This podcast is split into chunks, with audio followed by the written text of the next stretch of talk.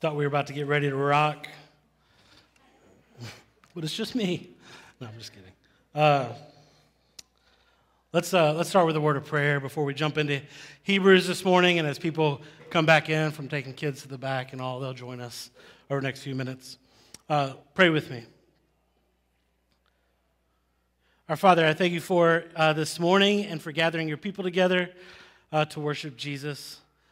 I pray that Jesus has made known here this morning, that, that he's glorified and lifted up for us to see. That I pray that your Holy Spirit would be at work to, to make him known to us, to, to, to make his great love for us known in our heart of hearts. I pray that it would be your words this morning and not mine, and that you would have each one of us hear what we need to hear, and that you would uh, say what you want to say. We pray these things in Jesus' name. Amen. Uh, we're continuing this morning in Hebrews. Uh, we're going to be in chapter 3 and chapter 4. Um, before we get into that, let's just consider that how Jesus maybe isn't big enough for many of us. Jesus isn't big enough for many of us. He, he may be like big enough to help us later, to, to maybe do something with us, like after we die, which, which is a pretty amazing thing. But he isn't really able to do much for us today. Or if he's able to, maybe he's not willing to. Maybe he doesn't want to. We just don't really know what we can trust him with right now, what we can trust him with today. We wouldn't likely say these things out loud. Maybe we don't even know that we think them, but that doesn't mean it's not true. I mean, it's often demonstrated in how we make decisions in our life, right? Like how we would spend our money or, or how we can be generous or, or what we do with our time or what we have to accomplish or, or maybe what we avoid or, or even who we avoid. It's often demonstrated in our lives. Is Jesus big enough and great enough to do the very best stuff in your life today? I'm not sure that we really even know what the best stuff is, if we're really honest. But I think Hebrews meets us right where we are, and it aims to help us kind of gain a bigger and a better understanding of who Jesus is, and to help us gain a stronger belief and a bigger belief in Jesus that is for us even today. So, like I said, we're going to be in Hebrews 3 and 4 this morning. You can go ahead and turn there if you want to, and we're going to we'll also have it on the screen if you want to follow along that way. And we're going to go ahead and read these first few verses. It's chapter 3, uh, verses 1 through 6 of Hebrews. It says this It says, Therefore, holy brothers, you who share in a heavenly calling, consider Jesus, the apostle and the high priest of our confession, who was faithful to him who appointed to him, just as Moses also was faithful in all God's house. For Jesus has been counted worthy of more glory than Moses as much more glory as the builder of a house has more honor than the house itself. For every house is built by someone, but the builder of all things is God. Now Moses was faithful in all God's house as a servant to testify to the things that were to be spoken of later. But Christ is faithful over God's house as a son. And we are his house, if indeed we hold fast our confidence and our boasting and our hope. Now, we don't absolutely know who the audience was of this sermon. It's likely uh, that it was for Hebrew Christians uh, living in Rome during a time when it was increasingly dangerous to be a Christian in Rome. But whether it was there or whether it was somewhere else, we know that whoever it was to, they were in harm's way. Like we know from the sermon, from this very letter, that the people that it was addressed to have already endured persecution and that many are even in prison at the time. And so many of these Christians, hearing this sermon, reading this letter, they may even be tempted at the moment to leave the faith as the threat of suffering and death were becoming more of like a, a reality to them. It was becoming more close to home. I mean, life as a practicing Jew would have been far more comfortable. At least it would have been far less threatened than life as a Christian at the time when this was written. And so the preacher like exhorts them here to consider Jesus, to consider Jesus. And what he's really saying is if you're on the edge, Like if you're if you're thinking about going back to your old practices, back to the law, and back to your heritage for refuge and for uh, salvation, like think it through. Really consider the Jesus we follow. He's already made the case in this first couple chapters uh, that, that Jesus is greater than the angels, that his message is greater than the, the message of the angels, and that to deliver it, he made himself lower than the angels. And his message was that he is our help, that he's come to repair what's been undone and to deliver us from slavery slavery to fear, slavery to sin, slavery to death. But the preacher goes on here Consider Jesus even further than that. In order to deliver his message, Jesus demonstrated a faithfulness like Moses, but even more so. And he is even more worthy of honor than Moses. Why does the author bring up Moses? It's because Moses, I mean, Moses started the whole thing, right? He's sort of the father of the faith. He was faithful to God's call, the Torah. That's the first five books of our Bible. He's credited with that. God gave it to Moses. And there was stuff before Moses, but there was no nation before Moses. And through Moses, God delivered his people from Egypt. He made them a people, he made them a nation. He gave them the, the tabernacle in the wilderness, he gave them the law, he, he set their sights on the promised land. And so Moses represents it all for Hebrew people deliverance, the law, the promised land. And the author of Hebrews, he's not knocking Moses here. They're right to honor Moses. He was faithful in so many ways. He trusted God greatly through a lot of difficulty, and, and while a great many continued in disbelief and disobedience. But he is saying that as great as Moses was, as great as Israel was, as great as the law was, as great as the promised land was, Jesus is even better. Moses is below Jesus, just as the angels are below Jesus. Moses was a servant in the house, says the author of Hebrews.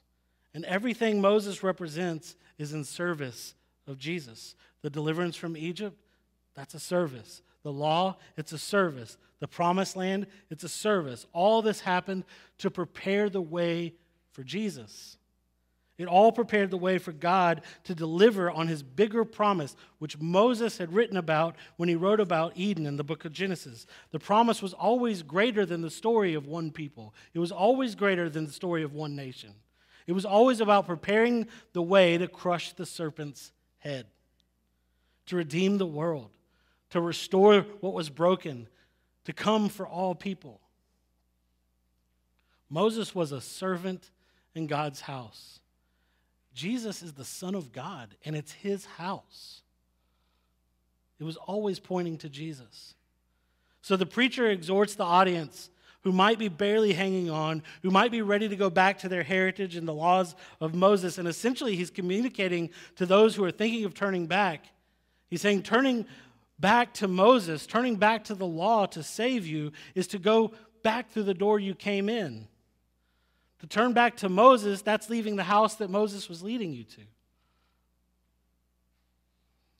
To really kind of dig further in and to help them consider Jesus and to make his point, a great deal of chapter 3 and 4 actually moves from Moses a bit and it takes a closer look at the promised land versus the promise of Jesus. So let's go ahead and look at, at this next section, chapter 3, verses 6 through 11. It says, And we are his house if indeed we hold fast our confidence and our boasting and our hope. Therefore, as the Holy Spirit says, today, if you hear his voice, do not harden your hearts as in the rebellion on the day of testing in the wilderness, where your fathers put me to the test and saw my works for 40 years. Therefore, I was provoked with that generation, and I said, They always go astray in their heart. They have not known my ways. As I swore in my wrath, they shall not enter my rest. Now, this is quoting Psalm 95, verses 7 through 11, the first part of which is what we read as our call to worship this morning. And the author of Hebrews is, is using this psalm to remind the people of what happened in the wilderness to those that Moses was leading to the promised land and how they refused to trust God and how they went their own way. For time this morning, I'm not going to read the story. I'm just going to give you a bit of a summary. But if you want to, you can go back to Numbers 14 and you can find a great deal of the story there. But basically, after God had already delivered the people from Egypt, from slavery from Egypt, after he had parted the Red Sea so that they could walk through it, after he led them to Sinai and he spoke with Moses on the mountain and gave them the, the, the Ten Commandments, and he promised the land that was going to be flowing with milk and honey. Then he led them to the edge of the place that they would one day call home. He led them to the edge of the promised land, right? And from there, they sent some spies out before them to kind of assess the land and assess the situation before they went in. And when the spies came back, they brought back a report that the people who were there, uh, the people who dwelled there, they were great in number and that they were mighty. And the general consensus amongst the spies was essentially that they had no chance of overtaking this people. Only Joshua and Caleb, two of the spies, said otherwise. They said it was a great land that was flowing with milk and honey, and if, it, if the Lord was pleased to give it to his people, then he would do it. But the masses distrusted that God would act on their behalf. They, like us, were obviously forgetful they had already forgotten all the ways in which God had already acted mightily on their behalf. The spies saw something difficult ahead of them. And the scripture says that the people said that they would just be better off to go back to Egypt, that they should just walk back into slavery. That seemed better than the way of God. And because of their disbelief, they're seeking to go back, they're seeking to go their own way. God gave them over to that, and none of them entered the promised land that day. Actually, it was years and years later, once they had all died and a new generation had risen up. Only then did God bring his people into the promised land, and only Caleb and Joshua were still alive to see it because of their faith. Maybe it sounds crazy. Like, how could they have not believed after, believed after all that they had already seen God do? It wasn't stories for them, right? I mean, they actually walked through a parted Red Sea. They ate manna, they ate bread from heaven. How could they not believe? But isn't this how many of us think also? And don't you think that the audience of Hebrews people who were in harm's way, could they likely have been thinking in a similar way? Kind of like, hey, from what we can see of the future, it just looks like suffering and dying. And we'd rather just go back to where we were and to what we were a part of. But I think that there's something really important for us to hear, something really important for us to consider. And that's this. If we can't walk towards death as we follow Jesus, then death is still our master. If we can't walk towards death when we follow Jesus, then death is still our master. It still has more power over us than Jesus. You know, the promised land was supposed to be a place that was flowing with milk and honey, meaning a land that would yield food and drink and nourishment. It's a place where God's people would dwell in houses that they didn't build, a place where God provided for his people's needs and they wouldn't have toiled for it. It's a place where the curse of Genesis was demonstratively like being reversed. A place where God was with his people and where they were resting in him as their sustainer place of rest. It's a place of rest. That's how the promised land was referred to by God in, Deuteronomy 12, which is what David in Psalm 95:11, which we just read, which the author of Hebrew quotes, said. He said, "Therefore I swore in my wrath, they shall not enter my rest." And rest is what the preacher of Hebrews really hones in on in these couple of chapters, especially in, in chapter 4, verses 1 through 11, if you want to read with me on this. It says, Therefore, while the promise of entering his rest still stands, let us fear lest let us fear lest any of you should seem to have failed to reach it. For good news came to us just as to them, but the message they heard did not benefit them, because they were not united by faith with those who listened. For we who have believed entered that rest, as he said, As I swore in my wrath, they shall not enter my rest. Although his works were finished from the foundation of the world, for he has somewhere spoken of the seventh day in this way. And God rested on the seventh day from all his work. And again in this passage, he said, They shall not enter my rest. Since therefore it remains for some to enter it, and those who formerly received the good news failed to enter because of disobedience, again he appoints a certain day, today, saying through David, so long afterwards, in the words already quoted, Today, if you hear his voice, do not harden your hearts. For if Joshua had given them rest, God would not have spoken of another day later on. So then, there remains a Sabbath rest for the people of God. For whoever has entered God's rest has also rested from his works as God did from his. Let us therefore strive to enter that rest, so that no one may fall by the same sort of disobedience. He makes this argument that, that I admittedly would say it kind of seems hard to follow, but it's, it's really quite simple. Essentially, he's saying that David, a king who came years and years later, way after Israel had already entered the promised land, David called the people in his day to trust God, to follow his ways, and to enter God's rest. To not be like those in the wilderness who refused to trust God and died, never making it into the promised land. And the author is basically saying, and the fact that David says this indicates that the rest of the promised land wasn't the ultimate rest. There was something more. David recognizes that the rest of God was available to the people in the wilderness before they ever entered the promised land. Because the rest of God is entered into, is experienced whenever we have confidence in Him over all else, whenever we put our faith in Him.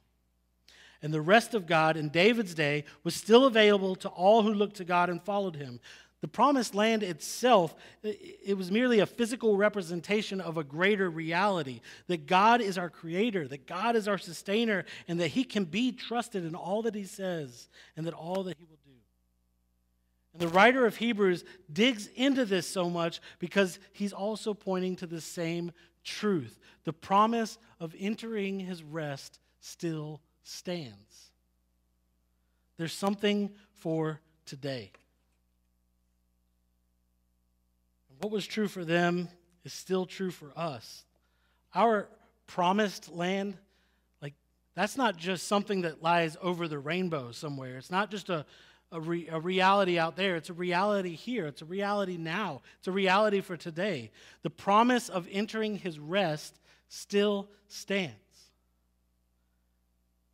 And we have even more to go on, right? Like, we know about all the Moses stuff. We know about deliverance from Egypt. We know about the sea parting, about the water from the rocks, the bread from heaven, the actual promised land. We've heard about what God can do and what he has done. But we have even more because we have Jesus, who did all of that and who also came and he lived and he died and he rose again and he defeated death. Surely, like God's people in the wilderness, they ought to have believed that God could get them the land based on what they already knew of Him. But even more so, then, I mean, do you know what we profess to believe? We believe that Jesus has conquered death.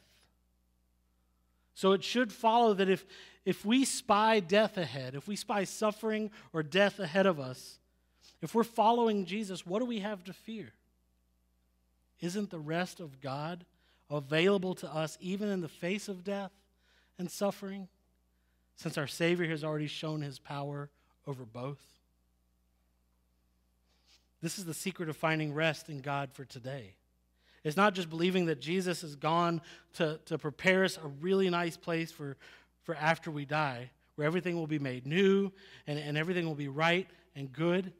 That's true and it's amazing, and we can't wait to get there. But his rest is also for us today because we can have confidence in him no matter what may come. Jesus and his way for us is better than our own way. Is death and suffering your master, or is Jesus your master? Who or what do you believe in? Who or what do you let have power over you? For fear of death and suffering, would you go astray? Are you tempted to turn back? Or do you stay with Jesus because you have found that you can trust him in life and in death? Now, maybe all that sounds fine and good, but when you really think about it, nobody's been trying to kill you. Right? And so maybe it doesn't really seem that serious. Maybe it doesn't seem to apply.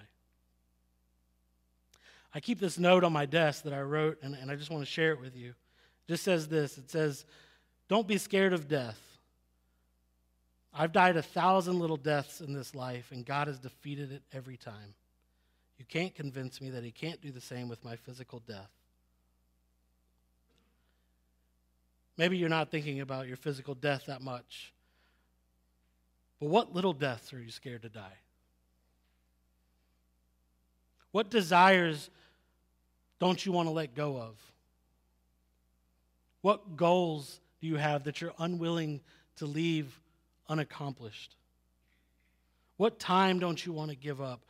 What failures do you have to deny? What secrets do you have to keep hidden? If you go back to that story in Numbers 14, it's verses 7 through 9. It's where Joshua and Caleb the spies, they gave their assessment of whether the promised land was attainable. Just listen to what they said.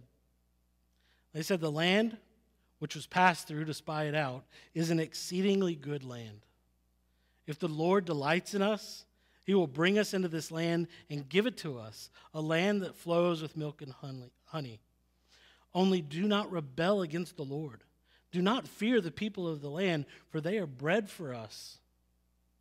Their protection is removed from them, and the Lord is with us. Do not fear them. That's what I hear the preacher of Hebrews saying to his audience. Those who might be thinking of turning back, those who are thinking about going astray, looking for their own way because they're scared of what might be ahead. He's saying, Don't be afraid. Don't be afraid of death. God is in charge of your death. And, and even if your time has come, He can be trusted to provide in it and through it and after it. This side of death, we can rest assured that Jesus is good and that He's great and better than anything we could ever turn to. He can conquer every little death of this lifetime and make it into something beautiful. And on the other side of death, we're in a land flowing with milk and honey. There's eternal glory in and with Jesus and his people forever.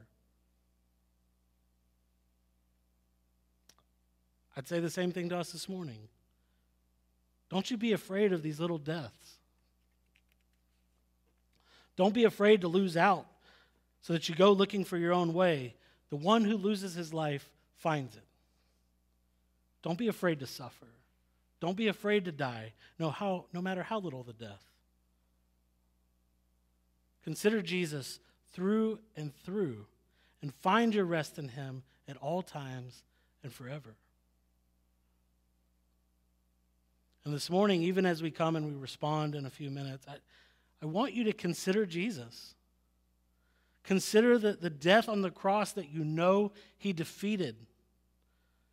Consider how you've seen him work through your own hard situations in your life. Christians, consider your own salvation. And for anyone who's never put their trust in him for salvation, consider the good news of Jesus this morning and come to him. The door is wide open. I would love to pray with you. Anybody would be happy to pray with you.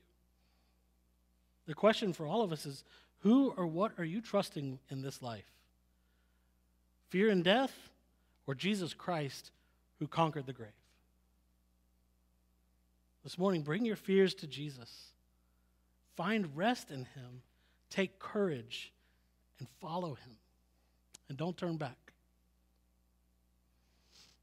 We're going to move into a time of response. And during that time, the band will come and they'll continue to lead us in worship and singing. We're also going to come and we're going to take communion as we do each week on your way, there's a tithe and offering basket in the back where you can give. Uh, you may give online. You can do that also on our website. We want to encourage you to remember just, just even as we just spoke of. We want you to remember and rest in God. Remember that He's your provider, that He's our creator, He's our sustainer, and that that's not just slipping out of our account unaware, but we are pausing to worship God and to give Him back what is, He has given and to trust Him wholly.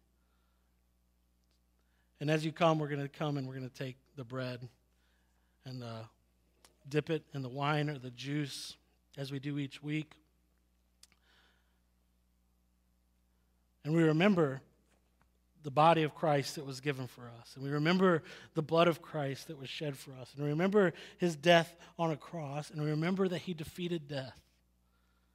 And when we come, we're remembering that together and we're proclaiming it to one another to help each other remember that we're not forgetful like the people in the wilderness. We're reminding each other that we can enter his rest today and forever and that Jesus saves, that he has saved us, and that he's brought us into the family of God. And so, if you're a Christian, whether you're a member at Redemption Church or not, we invite you to come and to take with us. Uh, you can take the bread, you can dip it in the wine or the juice. We also have the cups with the wafer on them if you prefer that as well. I'm going to pray for us, and we're going to move into this time.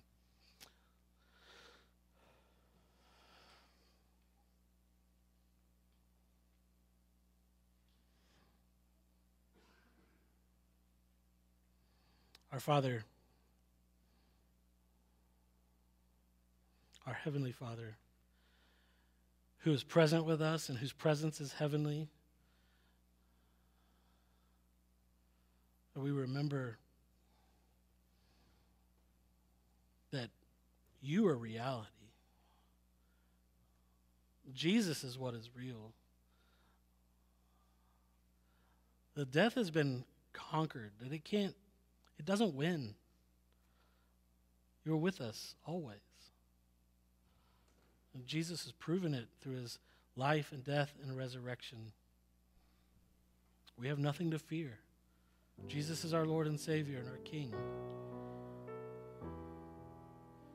And I pray that even this morning, um, as we kind of consider that question of who we, who we are really trusting in, death and suffering, or Jesus Christ. I pray that you help us to um, lay those little deaths we're afraid of before you. Or maybe it's maybe it's death, physical death that we're. May we bring those fears before you. May we trust you. We find confidence in who you are and what you've done and what you said is going to happen We rest in the God of our salvation. Trust you and follow you. And God, would we know you more and more for it? Would we be more fully satisfied and joyful because of it? Would we see you uh, made known to others because of it?